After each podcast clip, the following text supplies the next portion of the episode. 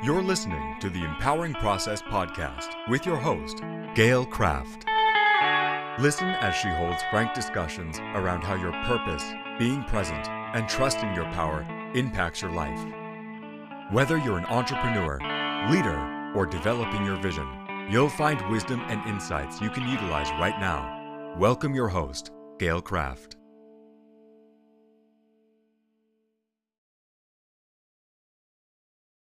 Well, welcome everybody to the Empowering Process podcast. And I'm your host, Gail Kraft, of this segment today. And we're going to talk just a little bit about anger. And we're, we're going to talk when I when I when I think about anger, I think of what it is that you're reacting to, right? What exactly is it that you're rebelling against, I guess. There are so many, many reasons, but we're going to cover a few today. So bear with me and absolutely share your comments, whether you agree or disagree. It'd be lovely to, to talk with you. So we're talking about escaping anger. And um, this came up because of a conversation that I had with someone, and I gave them a, a little tool to use. And the conversation was around anger being displayed by overeating. So this person was rebelling against their parents, specifically in this case against her mother, um, who always said, you know, you you need to lose weight, you're not good enough, you're you're you're too fat, you're too this, you're too that. And she actually sneak eats. So she will be on a diet, on a plan, no matter what it is. So no names here, but what happens is she will go and sneak that apple pie and then maybe put some ice cream on that apple pie and maybe a little bit of whipped cream on top of the ice cream that's on top of the apple pie. Even though she knows that it affects her diabetes, it affects her blood pressure, it affects her health completely. And this is all in response to escaping the pain that she feels from the judgment from being told she's not good enough. So many people who use some kind of addictive behavior to escape um, is basically saying a fuck you to whoever it is. And all of this is basically saying a fuck you to whoever, right? It's just different, different reasons, but they display themselves in a variety of ways.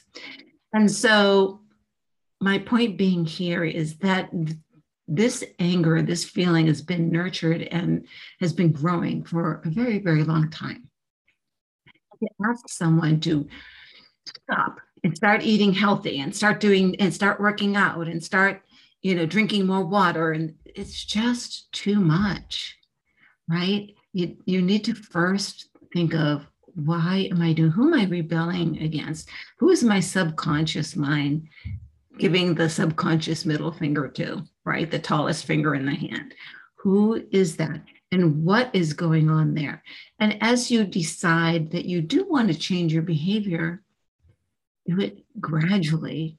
So, for example, in this food example, maybe, you know, rather than detox, when you go for that apple pie, think about do I really want that? Why do I want the apple pie? And admit why you want, be truthful about it makes me feel better, right? It makes me feel better because it's a choice I can make. I can control what's going on here and I'm controlling to do whatever it is the opposite of what you told me to do. So rather than do that, you can say, well, I will have the apple pie, but maybe not with the ice cream. Do the whipped cream, but maybe not the ice cream. And next time I will have a smaller sliver, sliver of apple pie and have the whipped cream. And the next time I will have an even smaller piece of apple pie with no whipped cream and slowly start to shift your behavior. Now, for some behaviors, um, mine was smoker. I was a closet smoker and I couldn't gradually give it up. But what I did do was practice those moments when I normally would have a cigarette. Well, what am I going to do instead? right? So typically, you know, between um, work segments, I would get up and go outside and have a cigarette. So what am I going to do instead? Practice that and see if it works. I typically will have a cigarette in the car on the way to work.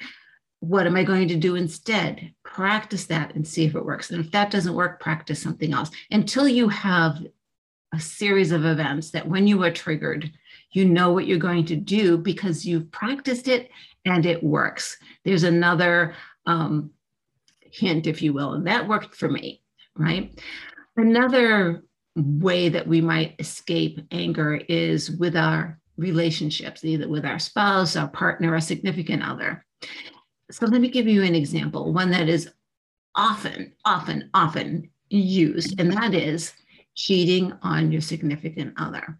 Now, many times, not always, but many times, when you get to that point where someone else is incredibly attractive to you, it is not because you're missing out on sex. It's not because you're missing out on even uh, a conversation. What it is, is that you're feeling, well, maybe not heard.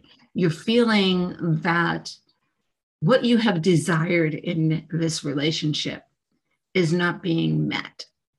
So rather than figure out what it is really that you desire and what's not being met, you go to someone else because they see you the way that you want them to see you, right?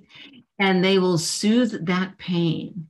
They will make you feel worthy, make you feel like you can do anything during the moment that you're with them. So, again, but this is anger anger that you're lashing out on your significant other, on your partner, on this person that you're destroying the relationship. It could even be a friendship relationship right? It's because you're lashing out in anger. So get to the root of the anger, anger. And how much of that is your own fault for making choices maybe that you didn't want to make or making choices that you wanted to make that were only temporary choices and you didn't draw the boundary that said this is okay for now but in 3 years I want to revisit it in 2 years I want to revisit this instead of saying that you held back nurtured and seethed in the anger for a choice that maybe you didn't want to make. We call it compromise, and sometimes compromises make us angry. So be sure that when you are making a compromise, it is not giving up something that is important to you. Understand, giving up what's important to you is not a compromise. And you will hold and harvest anger around making a choice you really didn't want to make. Another example of lashing out with anger would be potentially in your work environment, in your career, um, in that thing that it is that you're trying to develop, whether you're an entrepreneur or you're not, does not matter. This is when something is not working and you feel invisible, you feel incapable, you feel unworthy, you might even feel a little bit of what is now being called the imposter syndrome. They're going to find out that I'm not as good as I keep telling people I am. What happens is that you start to hold back. And in that holding back, you start to have a little bit of resentment around not achieving what it is that you on another level believe that you're capable of achieving, especially in a work environment, especially in your career, but quite frankly, often with entrepreneurs as well. And so, as you're feeling this sense of unworthiness, this sense of invisibility, if you will, you start to blame others for putting this on you rather than on looking at yourself and why you're feeling that way.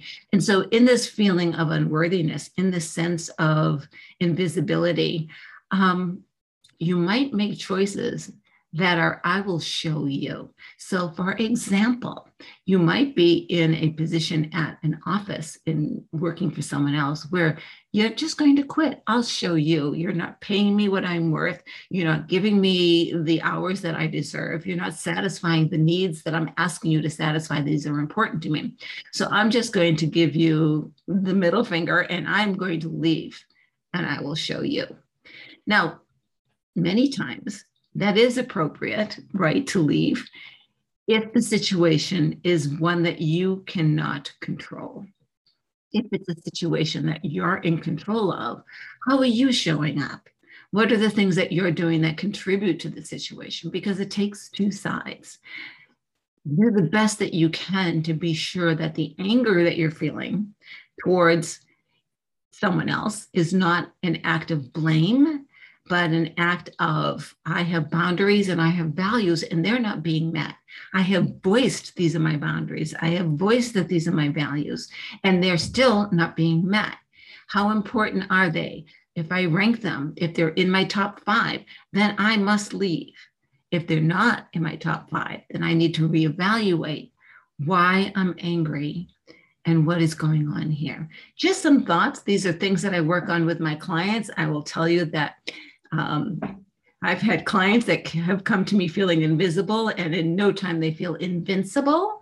I've had clients that come to me that are in complex relationships, and I've ha- had them end up feeling empowered and in control and in love. I've had clients that have come to me with addictive behaviors and we have gotten to the root of what's going on and they have felt love for themselves and for others and embrace the change. So it doesn't take much to want to shift but it takes work to actually make the shift this is Gail Kraft from the Empowering Process. It was wonderful talking to you. I would love to hear your comments, your thoughts, your pain, your anger. Share that with me and I'd maybe do another podcast.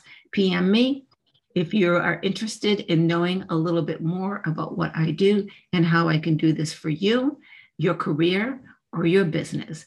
Gail Kraft signing off. Thank you. Bye bye. Thank you for listening to the Empowering Process podcast. Be sure to visit Gail at gailkraft.com to learn more about how she serves thought leaders, entrepreneurs, and goal seekers. And remember, if you like this broadcast, be sure to share and subscribe so you don't miss an episode.